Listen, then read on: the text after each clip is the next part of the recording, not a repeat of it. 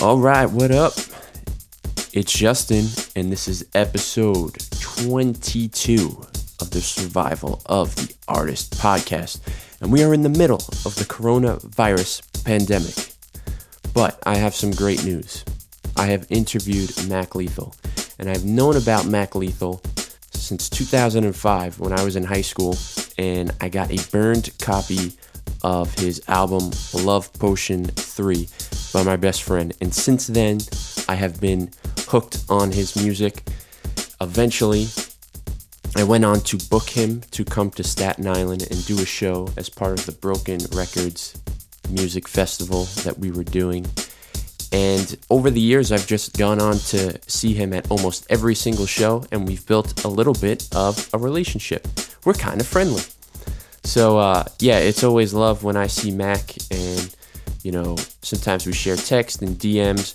But for all of these years, I've been trying to interview him, probably for almost about 10 years, and finally it occurred. And I had asked him to be on the podcast, and he said, Hey, I'm coming to New York in March as part of my tour. Why don't we do this in person? So that's that's kind of a weird thing for me. I've only done one other podcast in person, and we had microphones, and it was a nice, quiet setup. Uh, so this was a little out of my element. We decided to do an interview in the middle of Brooklyn, in the middle of the night, and I had some lapel mics that I had never used before that hooked up to my phone, so the sound wasn't super great. Um, and it seemed like the odds were against us the entire time. First, we started out in his hotel lobby where the security guard didn't want to be quiet. We told him we were doing an interview, and he was like obnoxiously loud, and you can hear that in the beginning. Then he starts playing music. So, um, the first I guess, four minutes or so of the interview after this intro, the sound is a little low and, and kind of noisy. So we were forced to go outside at 2 a.m. in the middle of Brooklyn, um, which it sounds like, oh, you know, it's late at night. It's 40 degrees out. Who's going to be outside? Well, for those of you who do not know, New York City is the city that never sleeps.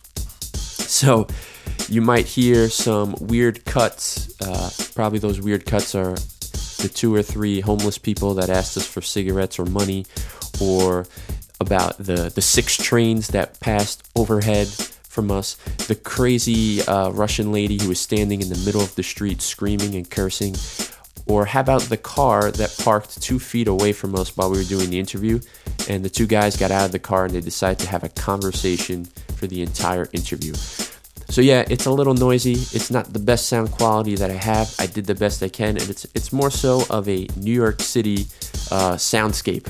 You're hearing the sounds of New York City at 2 a.m. in the frigid cold. Uh, we're both freezing. we're just standing there doing an interview in front of the hotel because the hotel, which will not be named, could not accommodate us. But anyway, it was amazing time. I saw Mac Lethal that night, and as always, he put on a great show. So, without further ado, and if you've never listened to this podcast before, welcome. And here is the podcast, Survival of the Artist with Mac Lethal. Enjoy. Hey, what's going on, everybody? It's Justin from the Survival of the Artist podcast, and I'm here with my white whale, Mac Lethal, here. all the way from Kansas City, Missouri. Kansas City, Missouri. It's good to see you, brother. Fresh off a Chief Super Bowl win. That's right. And pretty pretty close to a Royals World Series win over my Mets.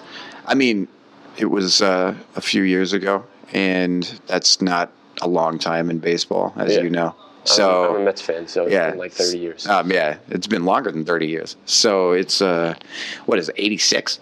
Yeah, 86. So it's uh, man, I know how it is. You'll get one eventually. Yeah, when I'm dead. What are they named? The Wilpons? The the Will. Yeah, the Wilpon. The Wilpons. Yeah, man, you they guys are. Go. They got to go. And I don't know if you're a Knicks fan too, but it's it's it's you guys are just Dolan. plagued with the Dolans and the the Wills. throughout Spike Lee. Yeah, I, I saw that. I saw, so they threw him out, or well, that, I they, saw the whole thing with the VIP entrance. They tried. They tried. Yeah can't do that. He's not a legend. No, no, no, no, not a guy like Spike Lee. That's just that's unacceptable. Yeah. It's like throwing out Jerry Seinfeld or something from a Mets game. You can't. Who's the Royals celebrity? Probably Paul Rudd. I guess. I mean, it's it's not really we don't have any like really old school celebrities that are like still repping the Royals. There's a few Kansas City people like Paul Rudd and what is it? Eric Stonestreet, I think is that actor's name. Um, Tech N9ne. Me, I don't Tech know. Nine. Yeah, You. we'll say Tech N9ne. We'll Okay, say Tech N9ne. We'll see you. Yeah, All right. So the point of this podcast sure. is to. I'm, I'm going to kind of paint a picture of your career. Okay. Figure out, and you will help us tell the story of why you've been able to be successful in this space as an indie artist. Sure, that's So easy. that's survival of the artist. So I'll give an intro Okay. for you. You're good. You're good. And so this is Mac Lethal. He's been around for over 20 years. yeah, Scribble Jam winner. yeah. Which was almost 20 years ago, oddly enough. In one year, that'll be 20 years ago. A ton of projects. Yeah, Once signed to Rhymesayers. sure. Had his own TV show. Yep, Wrote a book. yep, Made the pancake rap. yep. And what else am I missing? Is fully successful. Dude, I don't know. by Like, uh, himself, yeah, but- father, ninjutsu master, jinjutsu master. Yeah, jujitsu. I'm certainly not a master of jujitsu. I'm definitely Oh, a father. Um, I'm not a master of being a father either. Um, yeah, uh, successful YouTube channel, a couple of albums. I would say probably the, the the one thing that I pride myself in is is just the longevity and being able to do this for a long time and connect with certain people. I mean, man, it, it's it's uh, it's it's been a treat it's been 20 what was i 17 when i started and i'm almost 40 i'm 38 so it's been 20 no 21 me to do years Math. I just, I just. 21 years that doesn't seem right it seems like it's been since 97 no it's been longer than that That's 23 years. 23 years What was that first project? Moon Thinker. Yeah, I made that with a kid named. So here's how it happened. Um, I started freestyling a lot, and I made um, rap records in my mom's basement where I was freestyling, and um, there was a battle. There was a rap battle in Lawrence, Kansas, and uh, me and my dear friend Approach ended up battling each other in the championship, and um, that was in 1999. I was still in high school. I had to go to high school the next day, and I won that battle. It was a freestyle battle in Lawrence, Kansas. So I spent a bunch of formative years in my mom's basement freestyling. I ended up battling approach in the championship of this battle. Uh, that was in Lawrence, Kansas, which is about 20 minutes from my house. We connected through approach. I met cool DJ Rebel who made beats, and he invited me to his house, and we made an EP called the Moon Thinker EP, and that was my first project. And we made it on a four track, and we took the tapes and had them mastered, um, and we reproduced copies and uh, put out an album. So that was the Moon Thinker EP. That's and that was the first thing I ever did. Okay, so. Well, since you brought up battle rap, Mhm. do you miss it at all? Not at all. In fact, I, I wish that I would have never gotten involved in it. Really? Um, yeah, man, it's not my thing. Not a fan of it. So no, I, I, I definitely don't miss it. Um, it's it's just not a thing that I'm interested in. I'm not a fan of the energy of it. So What type of like brain would you have to get into? Like, was it completely different? Obviously, than writing. I don't know. I think that the reason that I did battle rap was more for promotion. Um, it was just trying to get my name out there, but it was never something that I, I, I don't really like watching it. I mean, sometimes I do. There's certain battlers that I like Yeah. watching, but for the most part, man, it's just not really a thing that I'm interested in. I don't like the energy of battling. Um, I appreciate how it forces people to try to come with like really good sharp bars and, and stuff but it for me it's just i want to feel i want emotion i want feeling i want to hear pain i want to hear stories about somebody's life and Right. i don't feel like you get that with battles And, and you did it legit though, because Scribble Jam was off the top. yeah it was off the top You, it was you only had, from what I've seen, that one with Dirtbag. Oh no, you had that surprise one. with thesaurus sure and but that was just a diff it was just Yeah. just me and my friends hanging out. Yeah, I mean, it was. It's just not my thing, and and it it it was never a mentality I was particularly into. I'm not a fan of it. Um, I was never really a fan of it. I don't know. So, if you were to break up your career in chapters, Mhm. like a book, Mhm.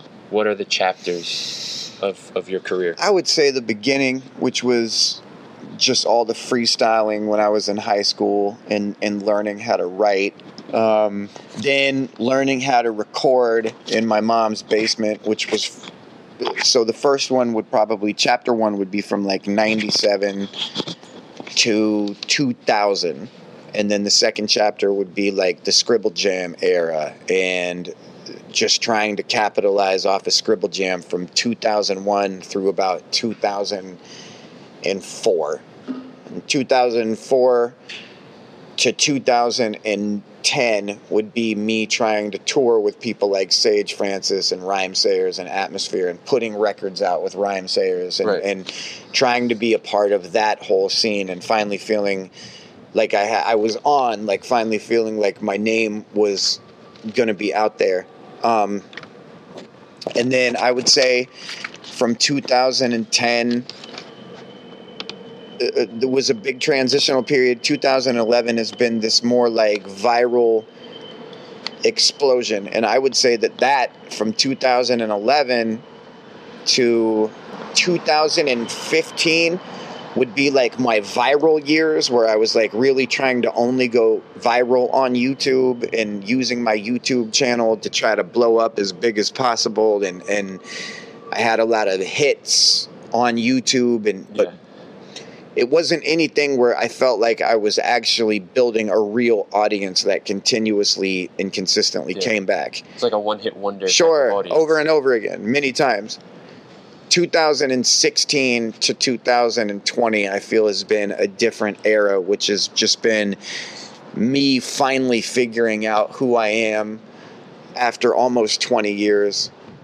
What kind of music I want to make, what kind of content I want to make Right. on YouTube, and actually starting to build an audience and a fan base that connects to what I do, why they connect to what I do. Um, and it's more just representing people's stories and, and rapping about different things that I feel people can intimately connect to, and something that I feel is is.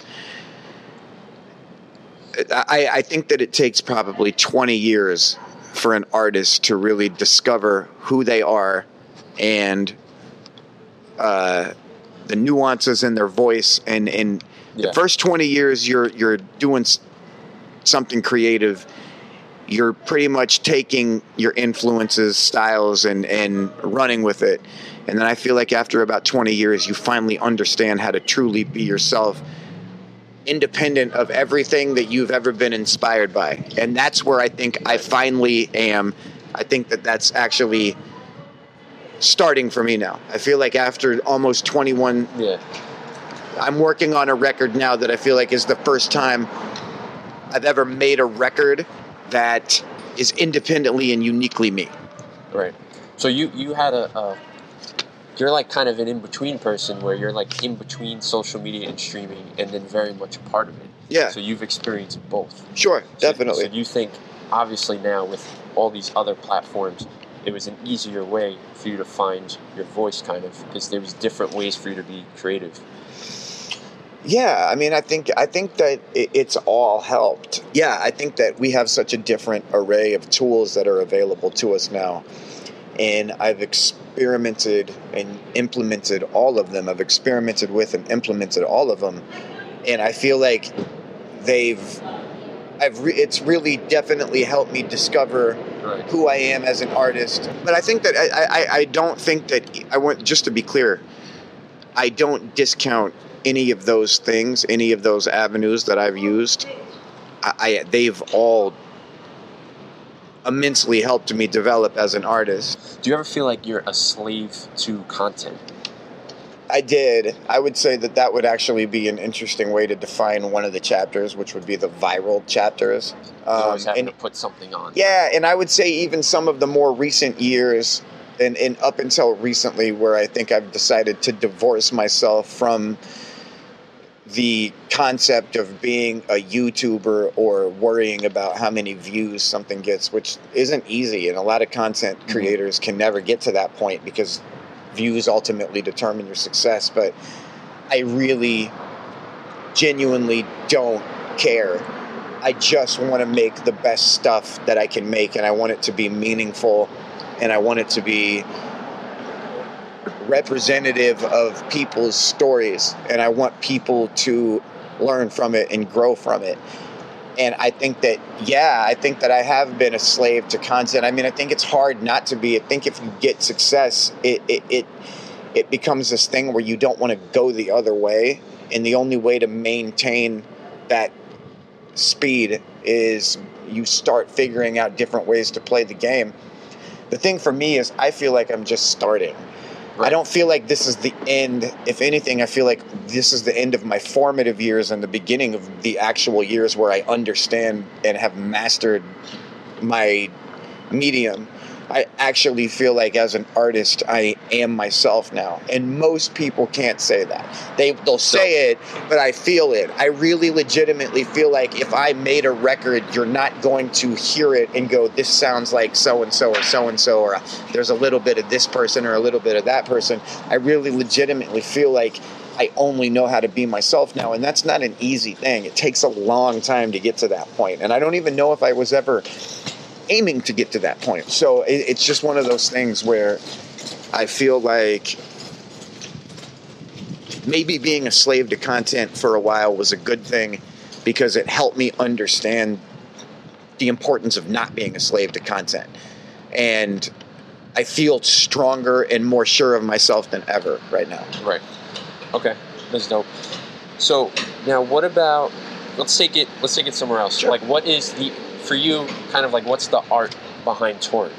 Like, you're someone who's been doing it for so many ah, years. Oh man. How to get guarantees? How to yeah. shows? So touring lot. touring for me, I would say the biggest benefit for me with touring is is I have I have big numbers on social media and I can do depending on the show. New York has actually been a tougher market for me, but I've, I've not just you. yeah, I, I think it's it- everybody. yeah, that's what that's what I've heard. I've Unless heard you're like a superstar. That's what I've heard. Superstar, superstar. There's no point. Yeah, I've Almost. heard. I've heard. I mean, it's good to actually for me. See, and that's a weird thing because it's like for me, there's a point, and it's not even financially. For me, I like coming because I met a bunch of people tonight that were like, "You changed my life," and it's like, well, I'm not going to not come to New York City Right. just because the show might be, you know, have a like a lower turnout than usual. It's a little more intimate. Too. Sure, and it's can- fine. And I actually felt like when I was on stage, I felt like hundred percent of the crowd that was standing there was into the show, and I was like, "This is great." Like there was never a moment where I was on stage tonight where I felt uncomfortable. Or I didn't feel like there's a bunch of weird people watching. Like last night, we were in Harrisburg, and there was mostly fans there, but there were a few kind of drunk people that maybe stumbled in for a party or off the street. I didn't feel like that tonight. I felt like Yeah. tonight it was everybody there was interested in the show and there was a separate room for the bar if they wanted to go drink and hang out. So tonight it felt good because I felt like I legitimately got to connect with people and it's like all right the show is smaller it's a rougher place you don't get received as well out here because there's a billion different things going on in every direction but i still get to connect with people that i feel Right. appreciate what i do and i'm not going to leave them out there was a girl that came up to me and said i helped her get over her stutter with practicing my raps and she showed me her art that she drew when she was listening to my music and showed me all these pictures that she drew and she was incredible like these incredible drawings and I was like, she she said just these genuinely kind things to me tonight about all the things that I've done for her with my art and what I do. Just coming to perform for her or you or my friends that were here earlier tonight. Just doing that is worth it. It's not about how many people showed up and how much money I can get and all this stuff. That stuff happens, and if it's you get some good money, good for you. Um, and I can tell you ways to do it. But for me, the whole entire concept of touring and why I do this is to get connect with people that appreciate what I do and that it, I feel like I, I serve a purpose in their lives. So it's like I'm not going to not come. I'm not going to be like, uh, anytime I go to New York City, the shows are a little rougher. I never look forward because last night in Harrisburg, you know, I felt like a god on stage, and then I come here and it's like, huh, not not so much tonight. It's about a fourth of the crowd tonight but all right. And up until now, I don't think I was ever okay with it. But that's I just have different motivations now for the first time in my life, and I guess it's taken a long time. It's not about money. It's not about who's there. It's just about like Impact. impact, big or small, is still impact. And if one person comes up and says, "Man, thank you for the show tonight," I'm like, "Man, it, it's my time." If I was sitting at a hotel watching TV or at home doing nothing, granted I'd be with my kids and my wife, but if I was doing anything else, my time would have been wasted. I was here, like maybe that person's life is going to completely change because of the show tonight, because Yeah. it's something I did or talking to me or whatever it is. So I needed to be here Yeah. in terms of the art of touring, I've never been a fan of touring. I don't like it. I'm not a fan of touring. I don't I try not to do it. I don't I'm not comfortable with the amount of hours and days and months you spend on the road. It wears me down and it always has. It's always been really hard on me. I've never been a fan of it. I've always been I, I get over it very quickly. Like I will start a tour very quickly I'm not into it.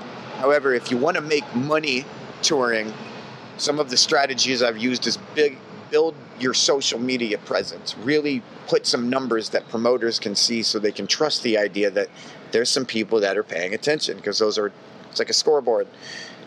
That'll get you more money on the road wherever you go. Right.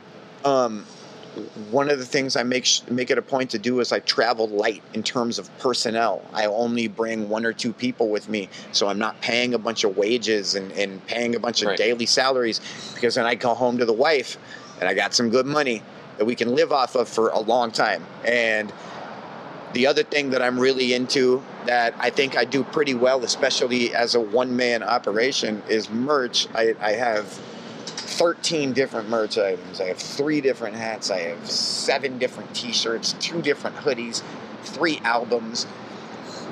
And I sell a lot of merch every night. And people really respect the artwork that is on my merch because I really pay attention to detail and make sure I have the best artists do incredible designs for me. So when people buy my merch, it fits nice, it feels good, and it looks cool Yeah. and it's easy to sell because of that because of the quality it's just quality always sells it's always making it a point to not be just okay with what you release but making it a point to be extremely extraordinarily proud of what you release I'm wearing your hat right now. i love it I'm wearing it right now. that's it's a quality hat it's solid Wear it a lot. yeah good Um, so is there an, a bigger story to this when in the parlor you said uh, record label wouldn't sign you because you were balding? Is that like true? No. Is that in the parlor? Yes, that's in the right. parlor. That's not true. That was a thing that I just said because sometimes you got to rhyme shit. So I'm just giving you an up close look like that. That's not some sort of confessional. I think a lot of that song was was me just trying to sell the idea of being an underdog and and like in a position that wasn't as advantageous. So So what? Okay, so what's the the label thing look like for? Obviously, you don't need one. No, and I wouldn't ever. I mean, look, I, I had my experience with Rhymesayers, and they taught me a lot, and they're an excellent label. And I realized when I was on Rhymesayers that I just I can't be on a label. That I don't operate. There's artists that are meant to be on labels, and then there are people that are meant to run a one man show and do everything themselves, and that's me. And that's what I'll always do No.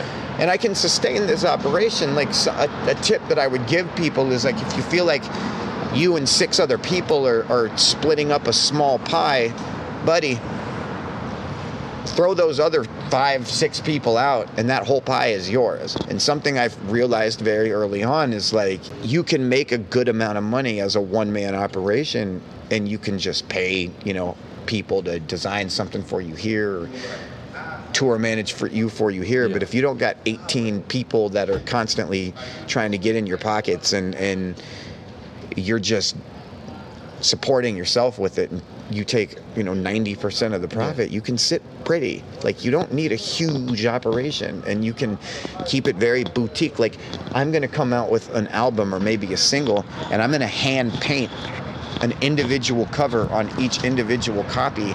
So each one is unique and i'm going to release them one at a time. So I'm going to release one album a day with a hand painted copy, and I'm going to release it for a higher price, a higher premium. And I just have more of a boutique fan base, and it's it, it works, and it's it's I'm, I'm that's why I'm here. Yeah, I think you had the fortune too of like having all those years prior to having a family as well. and Sure. you had less risk. Yeah, also. definitely. Family is like hi- a is high regular risk. a regular person with two kids and a wife. You know, I think I'm gonna live out my dream to be an independent rapper right now. Yeah, I w- it Not a- would be good idea. foolish. No, and, and and the one thing is is my wife and I made sure we were in a really good position uh, financially and everything, so we could have a kid and start our family, and and we just work as a team. And that would be that's a lesson in and of itself. And another part of the art is is have a spouse that supports your dreams and is a teammate. So if you want to have a family, you're going to be able to do it. If you're two, three kids deep and you're leaving your, you know, six figure job to go start being an independent rapper and it's your first year into it, you got a long way to go and you're to you're in for a rude awakening It's not easy and it I mean it's tough for me and I've been doing it 20 years and I'm successful by most people's standards. So it's it's you just got to know what you're getting into. I've been doing this so long, and I, I have such a long history with so many people that I can maintain this, and I know that I'll always be able to monetize this.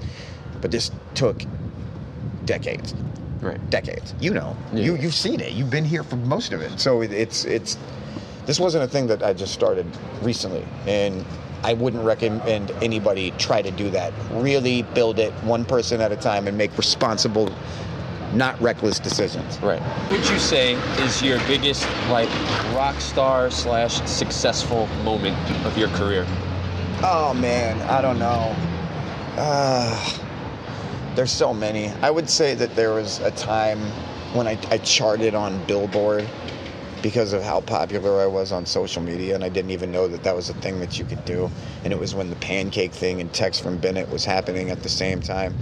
It was number one on Reddit and number two on Reddit at the same time. It was the biggest video on YouTube for a month. And I had a blog that got like 80 million views in a month. So I had two enormous things. And it was just this explosion that I'm still monetizing and living off of to this day. I still benefit from it to this day. Um, I would say probably that, where like when I really, when I first really hit on a viral level, I remember feeling this level where I met young Jeezy at the airport and I walked up to him and I asked him if he would take a picture with me. And while I was doing that, a person came up and approached us and he was like, Do you want a picture? And the kid goes, Yeah. And he goes, Give me one second. And he was like, I don't want a picture with you. I want a picture with him. And he was talking about me. And young Jeezy was like, Who are you? I was like, I'm just this rapper. I had this video a couple days ago blow up where I'm making pancakes. He's like, All right, I'm to check it out that was probably the biggest rock star moment, but it wasn't to me the most important moment. Right. It might have been one of the bigger moments where I got a, a jolt, but I've had a lot of those. And at the end of the day, I still find that the people that show up to my shows and the people that support me, the people that stand in the cold and do interviews with me, are the people that have connected to my records. You know, like all the viral stuff, one of the things I've realized recently is it's like I could probably have done all of this without it. It's attracted new people, but it's not the reason people fuck with me. It isn't. If I go to shows and I start talking about it, most of the people are gonna say, well, I, you know, that's cool, but I was here for Jake Plus Olive, Irish Goodbye, congratulations, those records, like the real records that I actually put feeling into. At the end of the day, people want to. One of the greatest quotes I've ever heard is from Jay Z, and it was on a radio interview, and he was talking about why he's been able to be successful long term. And he was talking about the music industry is changing, people aren't buying physical CDs anymore what does it take to be successful in the information age in this era and he was just like listen the most important ingredient to success is the people have to have an emotional attachment to what you do can't just be something that they think is fun can't be a dance can't be something that they groove to at the club it has to be an emotional attachment something that you connect with them on a passionate level they connect with you on a passionate level. If you can supply that and you can forge that type of relationship, you have a real fan. And Jay Z is my favorite rapper. So. I remember him saying that and being like, I get it. And I thought about like my relationship with his music, and I was like, I'm definitely emotionally attached to Jay Z's music. Definitely. Yeah. I mean, just I think about being. I mean, dude, the song you and me walked into that bar earlier tonight, and they were playing "Can't Knock the Hustle," and I remember a, a girl broke up with me named Cassie Rose. Cassie, I love you. We're friends to this day. It was 20, maybe even 25 years ago. Shout out Cassie.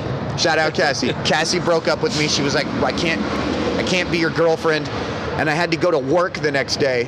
And I remember I was devastated, and I put on Reasonable Doubt for the first time. I'd never heard it before. I got the CD for Christmas, and I'd never heard it before. And I put it in, and I was heartbroken. Cassie broke up with me, and I was on the way to my a job the first day I was going to work at the Humane Society of Kansas City, Kansas.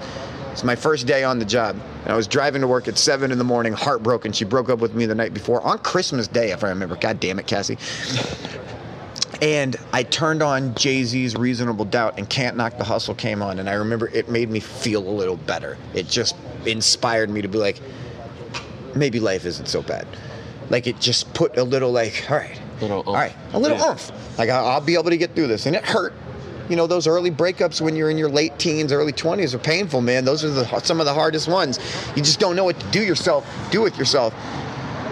And I remember thinking back when Jay Z said that and thinking about the time that Reasonable Doubt came on and I heard Can't Knock the Hustle and it, it pushed me through the, uh, the first day of a breakup and he just gave me that confidence and that swagger. And I was like, you know what, he's right. And if I could supply that and give that to people with my own story or their story, then I could get them to be emotionally attached to what I do. Your biggest regret or failure of your music career? Oh. Ah, man. Probably anybody that I've ever had any sort of animosity with, whether it be Tom MacDonald or Grieves or anybody, it was wasted energy to me. And it was something that I didn't want to participate in and wish I wouldn't have. And it, whether it was on a just a small petty level or a large making a diss track level, it always felt stupid to me. It always felt like this isn't why I'm a part of this. And it goes back to battling, which is something I never really wanted to be a part of. I'm not a fan of the energy. I'm not here to use my artistic abilities to compete with somebody. But it's ta- still kind of in the back of your head sometimes. nah, man. Well, with Tom MacDonald though, that no, I, I, I, you, you had to bust something out. That I had to bust something. level. I had to bust something out, but I was just like, I never wanted to be a part of. Like, I would rather just hit that dude up and build with him and explain why I wasn't feeling whatever I wasn't feeling about him. But I didn't care. I just didn't, and it was like a thing where he has a lot turned of into something. he has a lot of fans and they'd be like oh he didn't respond and it's like i didn't respond because i don't care i don't i don't I don't. I'm not here to waste my energy on that i don't have unlimited surplus of energy and i don't Yeah. have an interest in having my legacy be attached to somebody that i don't care about Have you spoken to him at we all? have, and he's a nice guy. And and I think the one thing that's crazy is about all the like a lot of the fans think it was more serious than it was. Like Yeah. we have, we've talked. He's very friendly. He really is, and he, he said the same thing about me. Like we've we've talked several times. He's a nice guy. I'll probably go see him. Uh, he has a concert in Kansas City in April. I'll probably go pull up on him and say hi to him and meet him in person. I mean, it's it's all good. you guys should do the tracks together. We, we might Stage. maybe. I mean, when he comes in his track right now, hi Dave, hi Dave, hi Dave, Yeah. hi Dave. It's very polite. yeah yeah so man it's it's i i you know i i just it, i think that those are my biggest regrets is ever spending any sort of energy on it So, you've you've toured, you've done like 15 projects, maybe more, yeah probably more. yeah The book, the show, all this. What is next on your goal I'm of work- accomplishments? i'm working on i want to make a great record that is like career defining i want to get back to that that's that's all 2020 is getting back to is just records not youtube Yeah. I'll do YouTube stuff here and there. Not online, not views, not viral. Albums. I want to get back to albums and making great music videos that tell stories like Jake plus Olive Yeah. turning into my father. I want to do stuff like that, and that's like 2020, maybe even some of 2021. And that's a big part of why I'm touring, because when I'm not touring, I need to do YouTube videos to Right. keep the family afloat. So I'm touring now, so I can go home and make albums and videos and not worry about YouTube for a while. Do a YouTube video here and there, but we'll be. I'm 2020 music. Up until now, though, what do you feel like is your album that captures what you're trying to do the most? I don't know, man, because it changes every time I make one. Because every time I make an album, I'm like, this is my favorite album, my best album I've ever made. If you asked fans, a lot of them would say Irish Goodbye. A lot of people love that record. A lot of people love North Korean barbecue. That's- That's a lot of people. barbecue Dude, a lot of people. A lot of people say that.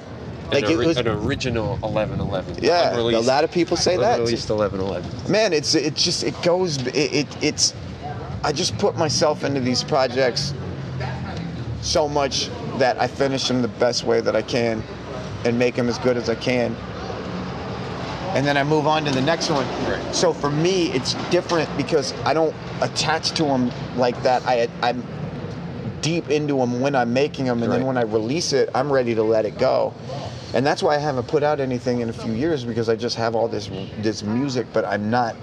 I don't feel like it's it's time to let it go yet. I don't. Right. It doesn't make sense to me to let like it's not where I want it to be.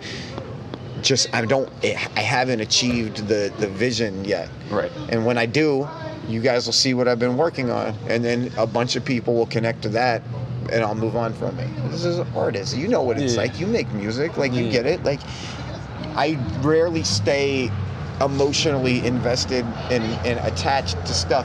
Once I release it, it's out of my life. It's out. And then I usually can't even go back to it without feeling some sort of discomfort. Like if I listen to an old album, I just go, I would do it so differently now. Yeah, yeah. But that's the beauty of it, is you can't. You can't. yeah, you can't. It's, it's a it's like a, a picture. Yeah. It's a snapshot of your life. and and, and you live with it. And then some people will be like, well, I don't want you to change it.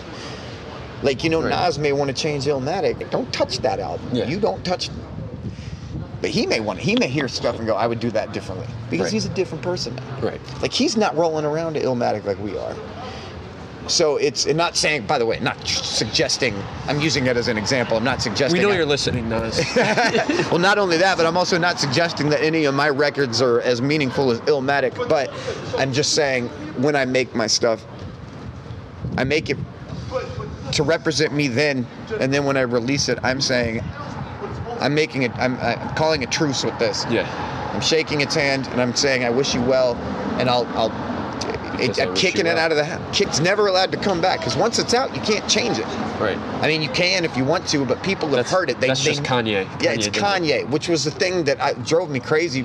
Put it out and leave alone. it, Or don't put it out. and then put do some. We know you're Kanye. Go do another one.